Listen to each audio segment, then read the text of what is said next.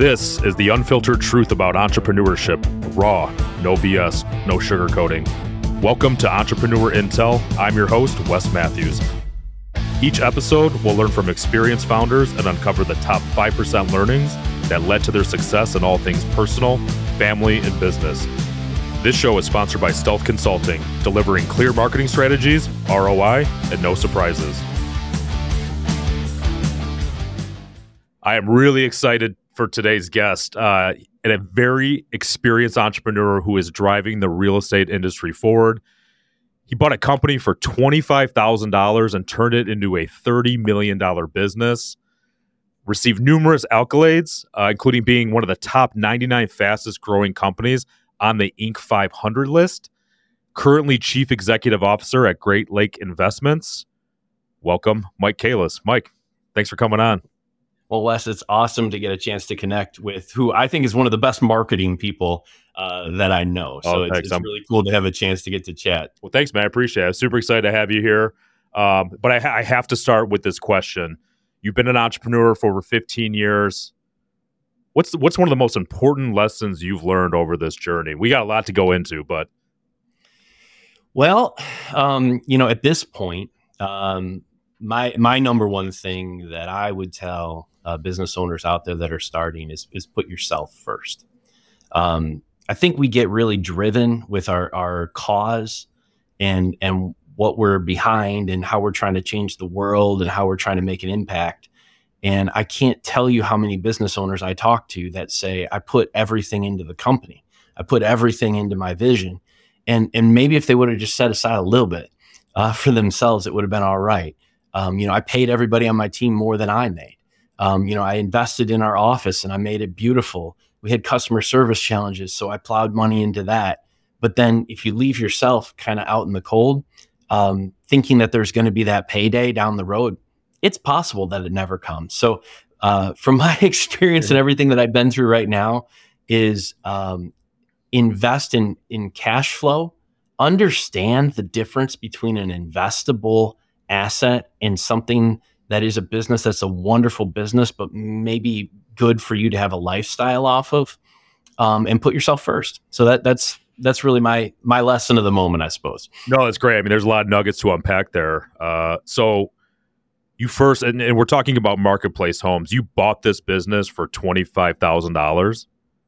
Seller financing too. Seller finance. So, yeah, we had to pay this. So to go back to that, I was 26. I'd had a job for 3 years at Pulte. And I think this is a really good lesson. If there's anyone out there that's thinking about starting a business, just do it. Like, you don't necessarily have to quit your job. So we kind of created that within the business we were in. So I was working for a large builder. They couldn't sell any homes. And, you'd make $100,000 on a new home and somebody would have $100,000 home to sell. So It's kind of like, can we just sort of put the money together a little bit here? And so I started doing that. And I just went to all the real estate investment meetings and stuff around Detroit. So I just kind of knew everybody. And somebody would come in with $100,000 home and the builder could pay $50,000. And I would just have a list of investors I'd go through. And in 2008, when nobody could sell a home, I had it sold in like 20 minutes. Wow. So we just kind of started this. And at some point, one of the investors I had was like, what are they paying you? And I was like, nothing. Like, it's just really fun. Like, and they're like, you've moved like $5 million worth of real estate in the last few months when nobody's able to sell anything. Like, maybe you have a business here. And so I was kind of able to like sort of build up this thing and sort of do a proof of concept that was helping the company that I was in. And as I got out of that was by accident, but I've seen so many other people do that. Maybe they start in the company, any company that you're in, there's going to be something where you're like, man, this could be better. Well, like, how much better? Make it better. Like, do it. And one of two things will happen. Like, either the company will have to pay you more money because you came up with a really good idea, or that good idea is so good that it could be spun off and be its own thing. And now you've already got a proof of concept and you can just kind of move into it. So that was how it started. So I partnered with one of my investors. And then after about a year, it was basically like just me running the business. So it was kind of like, hey, there's a website. So like, we'll buy the website and we'll kind of take it. And then from there we grew, all around the country.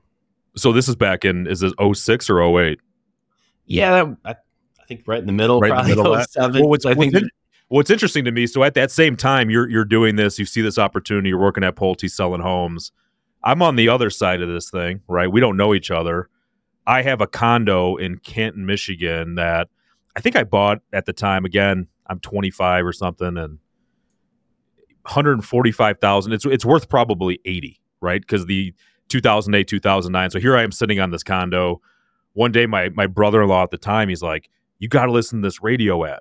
There's a company out there that will guarantee your rent on your condo, and you can go buy a new home." Because at the time, I was sitting there banging my head against the wall, and I'm like, "How the hell do I get out of this condo?"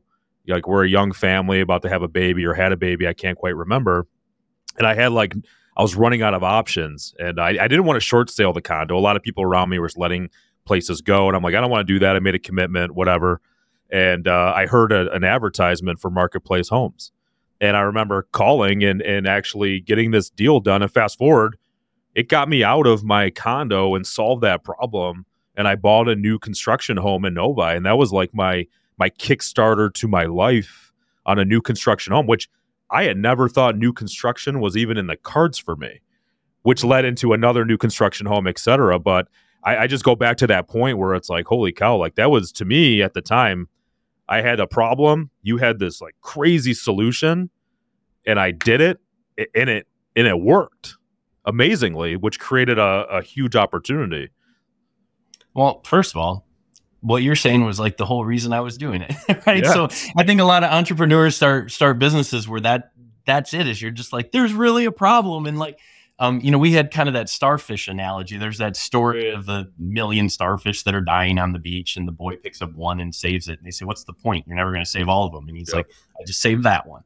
And that was kind of what we did with the foreclosure crisis, because I had people be like, "What's the point? Like everyone's gonna." And I'm like, "Well, hey, if we can help one person not do that, then that's better. And if we can help 100 people not do that, then that's better." This kind of goes back to my original point, though, is we were so driven. Like you said, you heard, marketing. I mean, the amount of money we were pouring into marketing.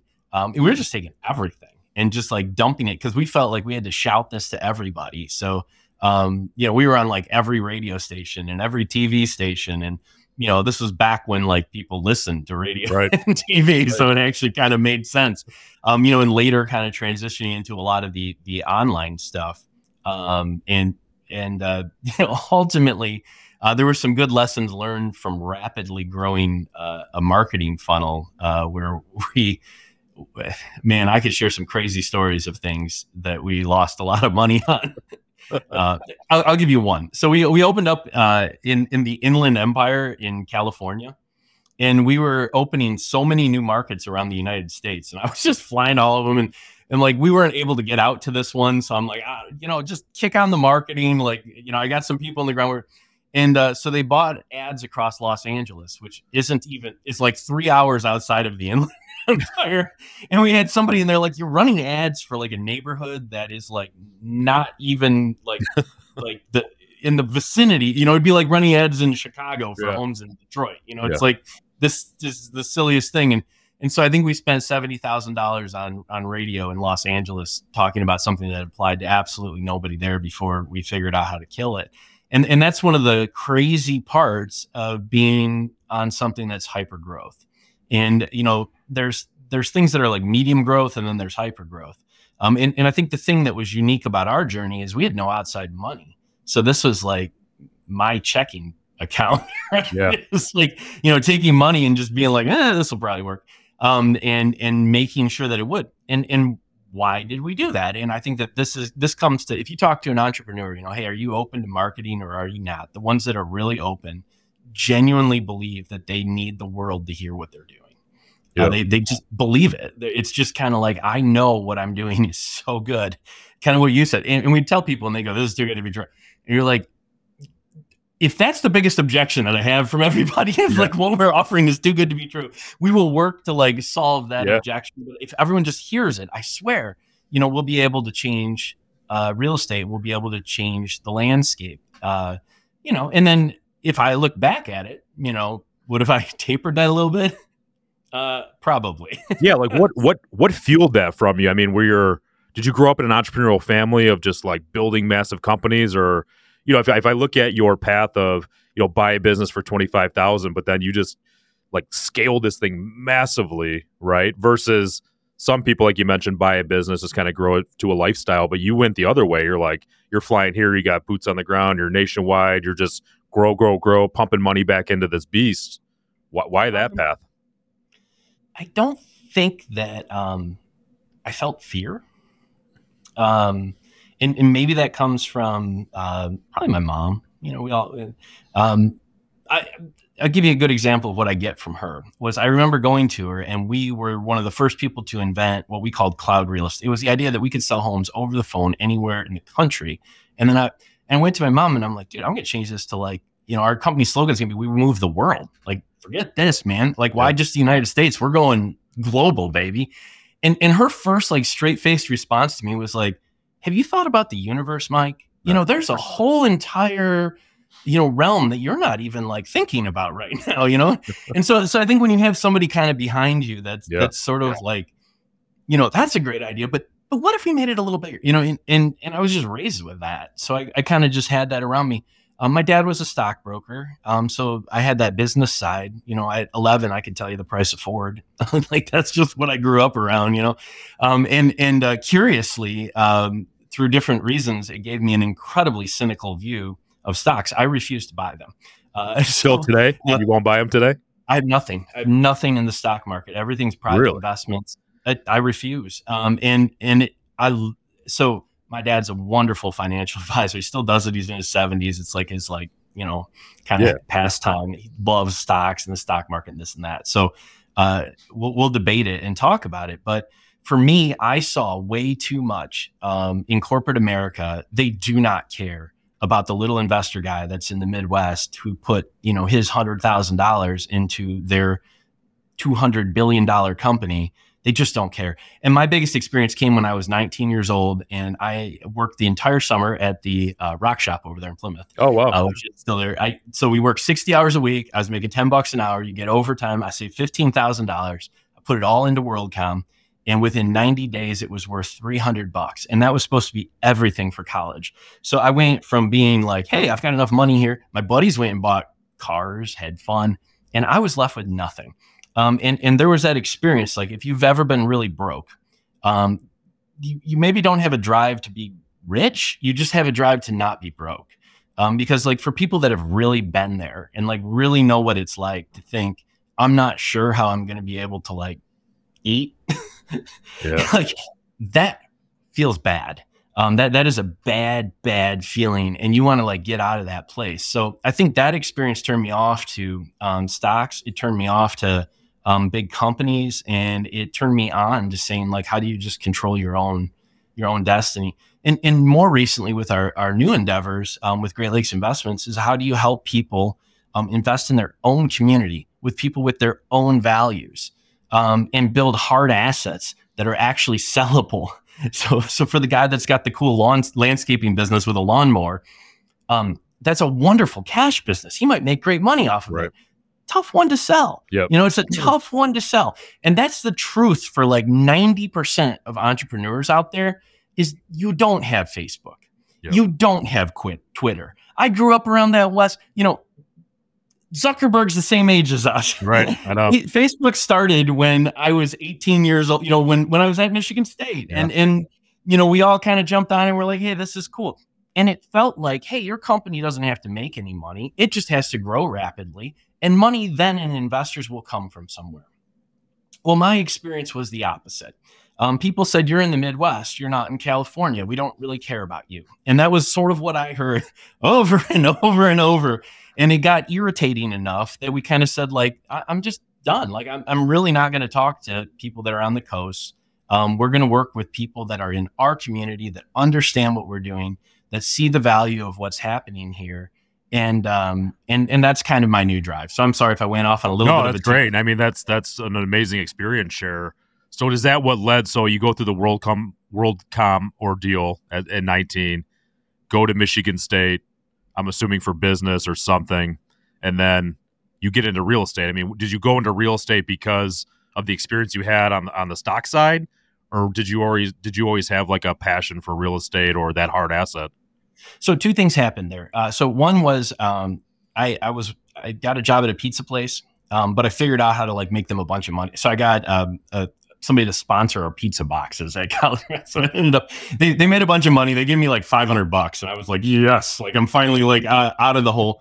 That led to a speaking thing. My senior year, I went around, I spoke to over 100 high schools, like inner city schools, different schools. I'd give presentations to like 600 kids about going to college. And it was funny because I was showing up in my rusted out Jeep.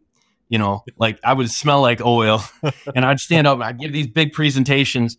And I loved it. And that basically led to me getting this job at Pulte Hump. Honestly, Wes, they offered $100,000 to a 22-year-old kid. And I had been broke, and I was like, I will jump through a wall. It's like, what do you want me to do? Yeah. And I remember my first check was $3,000. And I was like, Mom, we're going to Applebee's. Like everything's going to be okay. Like we're out of this, no more. So I think a lot of it, honestly, was twofold. It was I needed to make some money. I didn't want to be poor, and that was a big driver. And then the second part was I really loved real estate. Like I thought it was a really fun business, and I enjoyed being in it. So the opportunity, like, how does this opportunity present itself? Where you are in Pulte doing your thing, and then all of a sudden there's this opportunity or deal comes across your path where you're like, I'm leaving this secure $100,000 plus Pulte job to, I'm going to go down this path. Yeah. So, and I mean, I remember our sales, we had like 40, 50 people on our sales team. It was like the lowest guy made 100. The top guy was making $500,000. I mean, it was fun, right? Like it was a cool play. The thing that ultimately led me to that was I was just constantly the guy in the back of the room that was like, I have an idea, and it sort of became like, does anyone have any questions? Not Mike, and I had, they match you with like an older person there that's, kind of been down the path. And yep. I just remember I had my little thing, and he goes, Mike, like probably you need to run your own business, because none of these things are going to happen here. Like these might be all really good ideas that you're like putting out there. But you maybe just kind of need to do your own thing. And so it was like very consensus driven in my life, that people were like, this guy's a huge pain in the rear in an organization where it's like, hey, just kind of follow the line. I was the guy that was like, what if we did this? And what if we did that? And how about we change this? And in a Fortune 500 company, that doesn't really get you the bonus. Yeah, I kind of hear, right, in the entrepreneurial village, right? It's very unemployable. Entrepreneurs are very hard to employ. They're unemployable to a certain degree.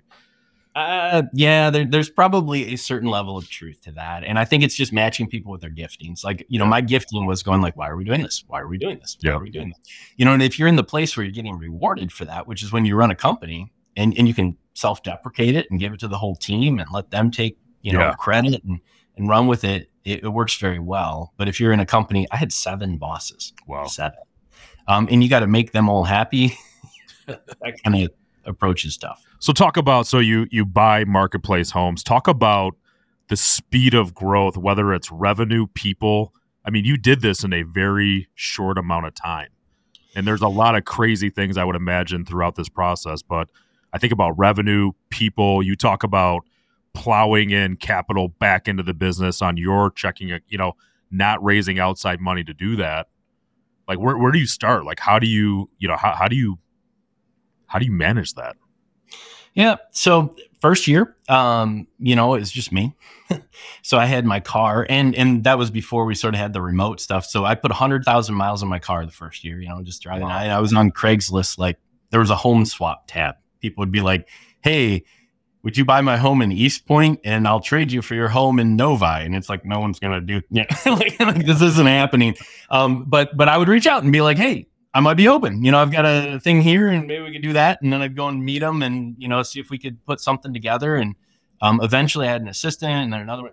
It got to where I had like 4 or 5 people in my living room. Like, we had phone cords like stretched over TVs and stuff. And it was like, okay, we got to get an office. So, finally grew into an office. But ultimately it was just about, how do we get the message about what we're doing out? And I had to kind of learn the hard way how to grow teams, how to figure that out. And we felt we had an opportunity because the market was only giving us that for a certain period of time. And that was part of why we had our foot on it. And part of it was just that we really felt that we were doing something good. and people needed to hear about it. So yeah, there was a year, you know, we went, it was like 0 to 5 people, and then like 5 to 30, and then we had a year that we went 30 to 100. And like growing your overhead while you're growing your marketing budget, while you're trying to keep revenue, basically means that you're left with nothing. Right? So, you know, I mean, people go, you know, how do you hit those kind of revenues and not make money? And go, well, allow me to show you. And that's why maybe when you asked at the beginning, you know, what's a good lesson? As I look back at that, we had an incredible model and a fabulous business. And I was just so driven, to help the people on our team, to grow our culture, to build cool stuff. That we really didn't set aside money, and my propensity to take risks kind of outweighs the fear probably too much. Yeah. So sometimes it's good to have, you know, something that would taper that a little bit. You know, and I could certainly talk about things there. Did you bring in, like, you know, who was there along for the ride? I mean, did you bring in a number two, like a COO? Did you bring in strategic advisors, or just, you know, real estate tycoons, or? All the above. You know, the absolute best thing, well, in 2007 and 2008, you know, we were hiring like college grads with tons of experience for like $10 an hour. And then after 3 months, we're like, oh my gosh, I got to pay this guy like $100,000 somehow. Right. So, I mean, like, we just had a lot of those sort of stories because there was not a lot of employment and we were hiring. And so we got great people at relatively inexpensive prices and then very quickly figured out how to pay them. And that's a dynamic that doesn't exist right now. Right now, you sort of have to pay up. You gotta like kind of pay the premium just to get anybody. So that dynamic was unique and special to that time. I did different things with bringing in different, you know, CFOs and people that I thought were strategic, but every single time, the absolute best people were the people that kind of started and sort of like we worked them up. I had probably 25 or 30 people that started in our call center answering phone calls, and then, you know, began running a department and then oversaw something else. And it was always those people that kind of had the passion, kind of understood, and they like holistically had learned the whole entire thing from being in it. And they were always the best leaders. You know, so we promoted people up by asking everyone, you know, you'd just be like, well, who should run this thing we're going to start? And it was amazing how everyone would always go, oh, that kind of sounds like so-and-so. And you could ask people in different rooms and they'd all be like, oh, that's this person. You know, and in a growing company, that's so cool because you're able to kind of pull people and promote them and give them different things and sort of realign their passions. And that's probably one of the most fun parts, about it. Yeah. We had an advisory board. So we brought in people like that, and that was helpful. You know, but, the best thing honestly was just bringing people in and organically training them and promoting them and doing it that way. So you grew it to a $30 million company, which is, I mean, to be on the Inc. 5000, top 99, like to be number 99 on that's amazing. So how fast are you running the whole time you're at this company? I mean, it just sounds like you're just 24/7. Like, did you ever have an off switch, or were you just go, go, go, go, go? No, it never stopped. We were, I remember actually that was one of the first things. I had an advisory board and they were like, well, let's see your calendar. And they were like, you're booking your days on the 15-minute.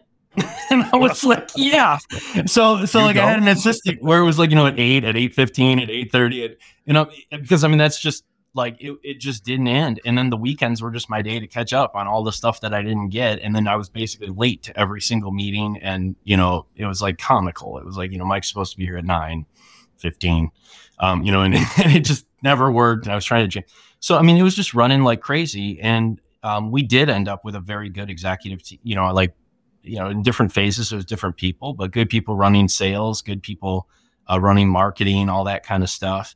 But even so, there's so many things that when you're the guy running it, it's just you're like, you got to figure it out, right. You know, there's no one else to do it. And so you're the one that's stepping in and, you know, handling the stuff that falls way outside the bounds of normal. And, so I'd say it's pretty crazy for at least the first 6 or 7 years. And that's a long time to be crazy. So you grew it to 30 million. Are you still affiliated with Marketplace Homes or no? Or no. What year did you leave? So that would have been 3 years ago. Cause I look at this path of, you know, you fall in love with real estate, you buy this company, you turn it into the behemoth it is. But then at some point now you have 100 people. Like now that's the business. Like where did you focus your attention, or to that, you know, you have the real estate side, you have the people side, you have leadership. I mean, all of a sudden, I think on this entrepreneurial journey, people have an idea. You know, I always say like they're the ones swinging the hammer, and then you have to start managing and growing and scaling. And now you like don't swing a hammer. I mean, there's a lot of analogies, but as an entrepreneur, you have to evolve, right? But you scaled that company so fast. Yeah, for us, it wasn't that. It was that the market got good. Okay. So what happened was in about 2012, 2013, we had ramped up. We hired all these people. We were pouring money in, and like all of a sudden, builders had laid off everyone, right? Like the building industry had basically been eliminated, and all of a sudden, they started selling a bunch of stuff again. And this really happened in about 2012, about 10 years ago, and they didn't have staffing and they didn't have people and they couldn't do it. So we started getting calls from all of our clients basically saying, we don't want to sell homes anymore. Like we're good. We're booked for the next 10 months. So just stop. And like, you know, you're a marketing person. Like if you're marketing some product and they're like, stop selling the product, it's like, yeah, but this is what I do. Like, what do you mean? And certainly the builders were like, well, we're not going to pay you these big fees because we don't even want you to sell anything. Like, so we kind of had this period where we were like, oh man. So we basically had to take our fees in half. We had to half our fees in the same year that we had grown like some absurd amount. And it did actually fuel more business. Like, and in some cases it was just a function of keeping our business. So that was one thing that happened. And then the second thing that happened was we started getting competition from funds that were funded from California inappropriately, in my particular opinion, one of them being Opendoor. So Opendoor became one of our biggest competitors. For people that don't know, Opendoor was about 5 years after us on the iBuying kind of thing. And basically we were the first people that were doing it. They went out and they raised an absurd amount of money, like $10 billion. Basically going and undercutting pricing or overcutting pricing. So we would come in and we would buy it what I thought was a very fair price. They would overpay for houses in bulk in multiple markets to a point that it became ridiculous. Now, I turned out to be correct. I sat in a conference with the guy that was running the company, and he was like, we're really helping people. And I was like, you're screwing every investor in your company, like to his face. And like the whole room was just like whoosh. And I was like, I have literally watched you buy houses and lose $50,000 on home after home after home. And you keep doing it. And then you go to your shareholders and you tell them you're getting volume. Well, that is stupid volume, right? And this is one of those things where you can be right, but lose. So while we were getting this pressure from everybody, and our builders are like, well, why don't we just go with them? They pay a lot more for everything. And I had to be like, probably should. Like, I just don't think they're going to last. And they didn't. Their stock fell 95%. Wow. They screwed all their investors, which just further goes back to like my whole thing about watching corporate America do this to people. But, you know, hey, you know, all of the big funds in Silicon Valley were able to cash out when it went public. And then, you know, it went down and it crushed every little mom and pop and person that invested in that company. And in the meantime, it really harmed our company. That was an effect that kind of led to some of the different challenges and things that we ended up having at the end, which, you know, I don't mind talking about. But how did you concoct that idea? Like, I think it's brilliant. Like, was that an idea that was already budding a little bit, or the idea of getting involved with builders and going through that channel? I think as an entrepreneur, I often think about, you know, when you need to educate somebody on a new idea or new widget versus sort of piggybacking on a widget or idea, making it a little bit better. What was that for you? Like, was that brand new for, like, I could see you trying to pitch a builder and he's like, Mike, what are you talking about? Like, do your thing. We do our thing. These worlds don't collide. Well, you know, everybody that we hired had worked for build. So it's like we were in the industry. Yeah. It had come from being at one of the biggest builders. And so it's sort of, I think your point about like, are you better just being like, hey, I've got a crazy wild widget, or am I somebody that's kind of like adding on? When I was young, I thought it was the crazy wild widget idea, but truly, like, incremental gains are really where you make a lot of money. You know, I mean, I think that's where it's at. So yeah, we one of my favorite marketing campaigns you might appreciate is I was like, hey, each builder's worth like $1 million, right? Like, if we get a great client, you know, it could be $1 million client, so we could spend a lot like marketing to these people. So I went and I bought these giant bulldozers, like kid bulldozers, right? And I put them in a giant box, wrapped it, and like mailed it to them. You know, and it was like $100 for each one. But I was like, hey, if any of these, and then it just said bulldoze the competition, you know, with our company on it.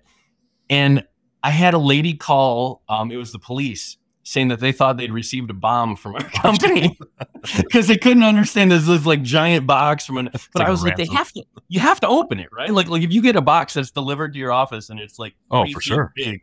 I mean, you got to open it, and then at least you know it's got our stuff. And alternatively, we did pick up a couple builders, and the reason we did was they were like, this is just weird enough that if like this is what you're going to kind of like bring to our team, then we're in, and we were like, cool. Then these are probably the right people for us. To be doing cool marketing too. So yeah, I mean, we had builders that were like, absolutely not, like, it doesn't make any sense. And then we had other folks that were like, yeah, this makes a lot of sense. Ultimately for us, and I think that this is true for, we won with D.R. Horton. They're the nation's largest builder. We spent an entire year with their purchasing team, like getting authorized to work with their whole company. And then once we did, you know, we earned it. Like we were able to work in one division. And then that guy moved up and, you know, they spread us all over. So, you know, I think that happens to a lot of companies. You end up with one client, they're able to give you an absurd amount of revenue in comparison to, you know, the other 100 small clients that you have. Yep. So you leave, and what drove you to leave? Is this 2019, 2020? Oh, I was forced out. You were forced out. So what happened was right around late 2017, we took outside capital. And I think it should be clear, like I didn't take outside capital. Again, this is one of those lessons where I was still on the, like, we have a mission, we're going to grow this. Like, you know, surely outside investors just want to like grow this with me. Yep. So they invested some capital. I put my equity up as collateral. And then they sat on money for a really long time. We were buying and selling homes, and we had term sheets come up on homes that we were going to flip, and basically said, well, oh, look, now there's no capital, so we're calling all your equity due. And I lost 100% of everything that I built over 12 years. What does the next day of that look like for you? I mean, you built this massive company, massive amount of people, and now all of a sudden it's just done. I'll never forget. We had a 24,000 square foot office that I had built, and it was, bright fluorescent colors, and it had a beanbag pit, and it had all this stuff. And we'd invested $500,000 into. Now it was a leased office, but we made like the interior just amazing, and I wanted it to be this incredible, like, creative place. And when it was all going down, it was just piles of paperwork. Like just heaps of paper everywhere. It was just completely trashed. And like people had taken computers, and chairs were flipped upside down. And I mean, it looked like a hurricane went through. And I remember my mom came, and we sat there, and she was just helping me move my desk. And we just started crying, and just thinking about it takes me back to that on how just, I can't believe after 12 years and everything that you put in here, I can't believe that it's over. And it was sad. It was really, really sad. But like anyone that's got 4 kids, I think we can relate on that. Yeah. Figure it out, right? I mean, you got to get up, you got to go and do the next thing. And I was incredibly blessed to be able to do that. But it's really sad. And you know, they say like 90% of businesses fail or whatever. But when you're an entrepreneur, you're hopelessly optimistic, and that number just means nothing to you. You know, like you're just right. Like, well, yeah, but that's the 90% that are dumb. Like I'm super smart. Right. So like to be able to make this work, and you have no idea. The thing that I took away from that was we had a core value that said we wanted to create a story worth telling. And nobody can take my story. They can take my money. They can take the company. They can take the employees. They can take absolutely everything, but they can't take my story. And so that's where I'm grateful, Wes, for even letting me tell it, because it's something that I lived, that I created. I know what I put into it. There were a lot of great people that contributed to help build everything that we built. But ultimately, it was a dust to dust kind of story. And that was what I thought. I thought, you know, I started with nothing. If I ended up with nothing, well, I didn't really lose. No, that's I really appreciate the share. I mean, in reflecting back now, you've had 3 years, right, to digest this, you know, you're now CEO at Great Lakes Investments. You know, did you take a period of time to sort of just kind of figure things out, or was it like, you know, the next day you're just like, it's go time? So I put together an idea with a client. It was one of the biggest builders in Michigan, and it was on how we could do build to rent. And we created a company called the Copper Bay, and they assisted, and we worked together. I helped lead it as a partnership. I was a minority owner, shareholder, you know, and we were able to build an incredible amount of homes in a really short period of time. That was very scary because that was right when COVID hit. So this was all like this happened, and then 1 month later, COVID hit. And they actually banned home building, right? So I'm like, this is going to be a little tricky. And I earnestly thought, I was like, here we go again, right? And actually home prices escalated tremendously. And within a year and a half, we were able to sell 283 homes for almost $84 million, which was a fully leased package of homes. And I thought, to your point about being people that are, although I was kind of like the CEO, like this isn't my thing, right? Like these guys all started it. They're got the whole building thing down. And that was an appropriate time for me to be able to exit, with a little bit of capital, hopefully some goodwill, still a partner on some of the projects and things that we created, and just said, this is an incredible model, and we're just going to kind of keep doing this with our family and friends. And that's what we've done ever since is, we do build to rent. Our friends and family kind of invest alongside of us. And they're hard assets. It's housing. It's easily understandable. I've got some very strong rules that we have to follow to hit them, which are super easy. We have to buy below replacement. So if we can't get land below replacement, we have to have an 8 cap. And we have to have 20% embedded equity from day one, right? So if we hit those things, then we are rocking, and we'll move forward with deals, which end up being, really conservative, but good investable deals. And what I learned was that it's much easier for investors to be able to invest in a pool of real estate. So I had two things happen. I had my brokerage that in the end didn't make the guy that originally owned it money, didn't make me money. God bless the people that are there now. Right? Whereas I saw what a portfolio of real estate could do. It could appreciate, it could easily be liquidated and sold, and everybody that was behind it could pretty easily agree upon values and what was there. And I'm like, this is just a better, more investable model. So for me, it's like, I'll never take outside capital for our building company or for our real estate company. Those are just things I do for personal cash flow for my family. But we do take capital on outside assets that are incredibly easy to understand. Yeah. You just know if there's a house there, it's like it's worth, $300 or $305, but it's somewhere in there. And if we built it for $220, there's a nice chunk of equity there. So I've got to ask, we have similar stories in the sense of, I left the company I started a couple years ago. I have questions every now and again where they're like, would you do it differently? Or like, do you regret anything or this, that, and the other? And I'm kind of like, I think for a moment I did, right? You kind of relive this, like this was my life. And I didn't really realize like how much of me was tied up in that business. But as I look to the future, or like, as you look to the future of Great Lake Investments, is it just take all your experience and apply what you really want here, and you can kind of put that past behind you? Cause I look at it personally as like, those are sort of all building blocks to the next thing. And like, I'm not going to, I personally don't try to dwell back and look back and what could have been, or it's like, no, it is. And you just kind of make adjustments as an entrepreneur does and just kind of move forward with the new thing. I think you have to do that. There's some things that retrospectively I can look back at and go, well, that was, I'll give you a big foolish one. I lost $1 million on an app, Wes. And I feel like you can relate to this because at a time when the market was shifting, right? So like our builder said, hey, we're going to lower our fees. I said, you know what I'm going to do? I'm going to become a technology company. So our revenues were declining, and I went out and I hired 7 full-time coders, including like a chief, technology officer. So like a CTO. So just throw more overhead onto the mix, right? And I had them build what we called was Zip Tours, which was this whole app where you could self-tour houses. I then proceeded to go on a PR blitz where I said that I was going to bankrupt Remax.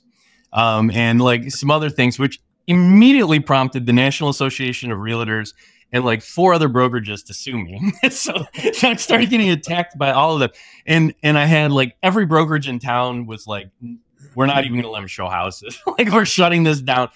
So I basically just had this like side war going on, right? While internally we were trying to like build this and put it together. And the thing was, is this was like kind of before all the videos, you know, we can just jump on here and this is very normal, but this was 10 years ago. And so we were having to really do a lot of, the basics and like building video technology and putting things together. So this was like a very expensive situation. I didn't know much about technology. That was way out of my realm, but I did know the real estate side and I knew how it was going to work. We ended up building something that was kind of awesome. But because I managed to make such a scene about it, we basically like couldn't get it in. The thing it ended up working for was rental homes, because nobody was going to protest us showing up to show their $900 rental in Detroit. Right? Like, they were like, fine, like, go for it, use your thing. But they were not real happy about us showing, you know, $1 million home in some beautiful suburb somewhere. So we ended up using it mostly for ourselves. There were other variants of it that ended up coming out over time. And they ended up being more focused specifically on just that thing and then licensing it. Whereas my thing was like, no, we're going to build a platform. No one else can use it. It's only mine. And if I had any advice for anyone that's thinking about internalizing technology, don't. Like, if you have enough capital, go and build it. Just don't. Build a separate company that's a tech company. And then like is building something where, hey, cool, we've got one client and it's us. And then we're going to license it to everybody else. But like, there's just two different core competencies there, and I greatly lacked the one, and lost, you know, over $1 million on that endeavor. But equally, like, I don't know, it's the same thing. You look back at it, like, I love the story, kind of. I like what we created. I liked building it. I wanted to put it together. We made, of course, glorious advertisements because those were amazing. You know, we could make better ads than we could, you know, the actual product. But I don't know. I mean, it's part of the story. But if I could change that, I would. I would have done that. At what point with that widget, right? $1 million. I think as an entrepreneur and for you, like, you have so much passion. How do you know, or when did you finally cut that off? You've got a CTO. You've got 7 people. You're on this mission, right? And you're the type of guy to me, like, you're going to do it. You're going to make it happen. I mean, what finally clicks where you're like, I got to stop pumping money in here or it has to stop? Because I see that a lot. It's hard because, again, there's no crystal ball. You invest all this money. You're like, I'm already $1 million in. You know, how do you make that decision? So I had 12 months and I knew that when I started it, I had 12 months to kind of make this do something. And my bet was either like, I got to get revenues up over here or I got to get something coming in from this. And that's what we got. And I remember talking to the tech people who, you know, I remember we had like a really good product. Like, it was really great. And I'm like, guys, we got to just turn this on. Like, you may not fully understand the situation, but we need to go live with this baby. Like now, as I'm like watching, you know, money go down on the backside. And I had one guy and he's like, you know, if people saw this code, I'd be embarrassed with how messy it is. And I was like, dude, the thing looks good. No one's going to see the code. It's like, well, it throws up an error, you know, like 1 in 10 million times, you know, 1 out of 10. I'm like, dude, just please, can we go live? So it's having a lot of these arguments with people where it's just like, can we please go live? And you have tech people that want like the perfect, you know, thing before it goes live. And then finally there was no money and we had to have a bad day of reckoning where everyone was like, oh, and that was horrible. And, you know, there were a lot of people that were like, wow, Mike was awful at this. And I can look back and go, You're right. But I paid for it, you know? So it was like, it all came out of my pocket. It's not like I was taking shareholders' money or anything else. Like, that was totally me. And so, you know, if somebody wants to spend $1 million of their own money and it doesn't work, well, shame on them. Now I might feel differently if that was somebody that was at like, you know, messing around with some public company's money and they do something goofy like that, but it was my own. So it's a hard one when you got to pull the plug on something that you're really driven about. Yeah. Stuff. Yeah. So looking to the future, currently what you're doing now, I mean, I think a lot of people, myself included, is very interested in, you know, your focus and direction now on your model. Where are you doing it now? On the west side of Michigan? Is that? Yeah. So we've got, we did a couple of different developments in West Michigan. We did one in Holland. We did one in Grand Haven. We've got one that we're doing up in Traverse City. I'm really excited about Traverse City, actually. Oh yeah. And the math on it's just disproportionately good. And that's like everything that we're looking for just has to meet fundamentals.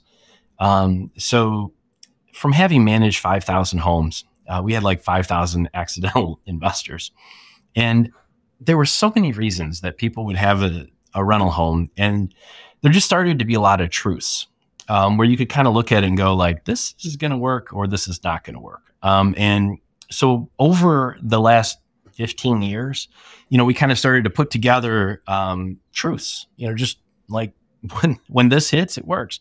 So from having flipped 500 homes plus, you needed to have 20% embedded equity when you're done. And so what that means is if I have a $100,000 home, I need to be in it at 80,000 after all of my expenses to make any money. Mm-hmm. Because people don't think about transaction costs, transfer taxes, vacancies, interest, yada, yada, yada, yada. So if I have that, I actually have a 10% margin. All right. So it's kind of just learning, like, I got to have 20% to get 10%. And if I end up with 30%, then I got, you know, so having 20% embedded equity in anything that we go to minimum is just a truth.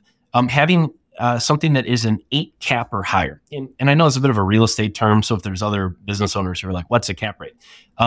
All it is to say, if you bought a $100,000 home and you paid all of your expenses, taxes, vacancy, like everything, and then at the end of the day, you were left with $10,000 and you had no loan on it.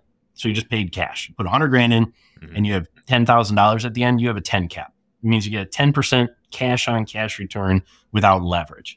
Now, that doesn't mean you don't have to do leverage, but it's just a good way to kind of see deals without the leverage messing up the returns and stuff. So we said, hey, you have to be at least an 8 cap because, you know, people can get non-risk adjusted returns in the 4 and 5% range. So why would you go and do this on an income basis for that? And then you're not betting on appreciation. You treat appreciation as just nice.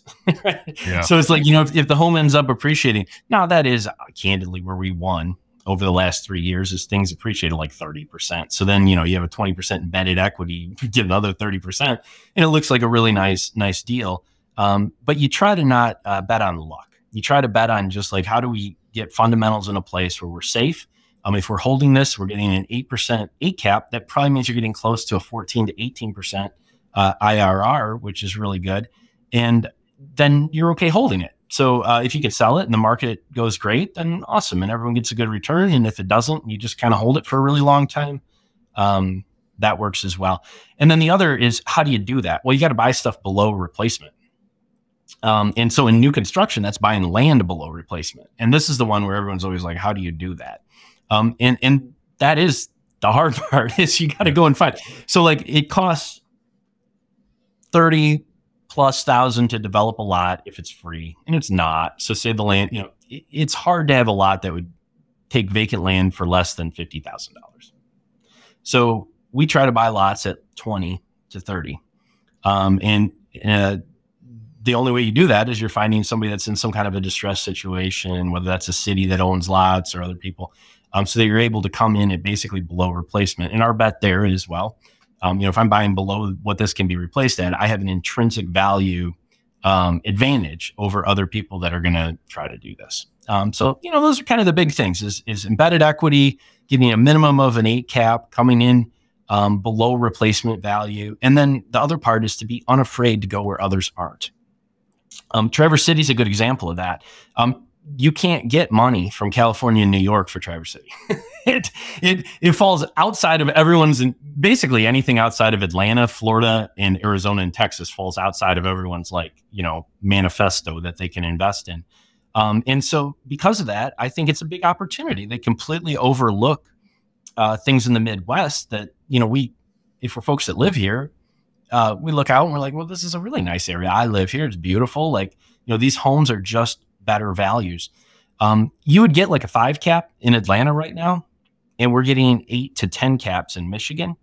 So to me, just on a risk off base, just like looking at the two, this seems better. I don't understand how you buy something that's a 5% return when rates are 6.5. That they're literally taking cash flow negative positions on a bet that things are going to go up. And we try to take a cash flow positive position on a statement of, I don't know if things are going to go up, which to me feels a little bit more true.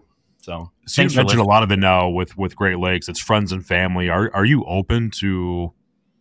Is this do you call is it a syndication? Is that the correct terminology for it? Or here's a good lesson that the answer is yes. Like we'll syndicate stuff and we're open to work with, but it's earnestly, it's people we want to work with. And what I've learned is that a good deal, a bad deal with good people is still a good deal. A good deal with bad people is a bad deal. And so this is just one of those lessons from the last 3 years where, I just feel like I'm at a spot where I want to work with people that I want to work with. And I want people who go, I kind of like Mike and I like what he's doing. I understand me. I'm a little goofy and I'm a little different. I'm going to push things. But because of that, like we find interesting value and we can make things happen. And if somebody looks at that and they're like, that's interesting, then yeah, we want to talk and see if there's a way that we can, put something together. But equally, we're not doing the rapid growth thing. Yep. We're just doing enough. And maybe that's another lesson, Wes. Know what enough is. Yep. I didn't know what enough was. And I've talked to a lot of entrepreneurs that make millions and they're like, what is enough? I think it's important that people have that in their head because that really changes how you shape a business. And you can much more cohesively have a business where you go, I want it to just be this size and be great. Be really, really great, but be like right here. And when people are like, do you want to be bigger? I can put more money. And you can be like, no, like this is where I want to be, whatever that is for people, and it's different for each person. Well, Mike, I really appreciate the share. I picked up a ton of nuggets with your story. I'm super excited for you in the future. If there are those really great people for good deals and relationships, how can people contact you? I'm sure there's some people out there that, would love to connect with you to get some more information as to what you're doing now. I know for me, the product and company you built served me in my life extremely well, kind of helped me get to that next phase of life. So I really appreciate it. And I think what you're doing in this next version of your life, I'm excited to see where that goes. And I'm sure there's some people that would love to, connect with you too. So how can people find you? Cool. Well, first of all, it is cool that we got to meet as like a client that way. And also it's been cool to see everything you can put together from a marketing standpoint, which I think is outstanding. Clearly, like you have a professional microphone. I've got to upgrade that game. It's fancy.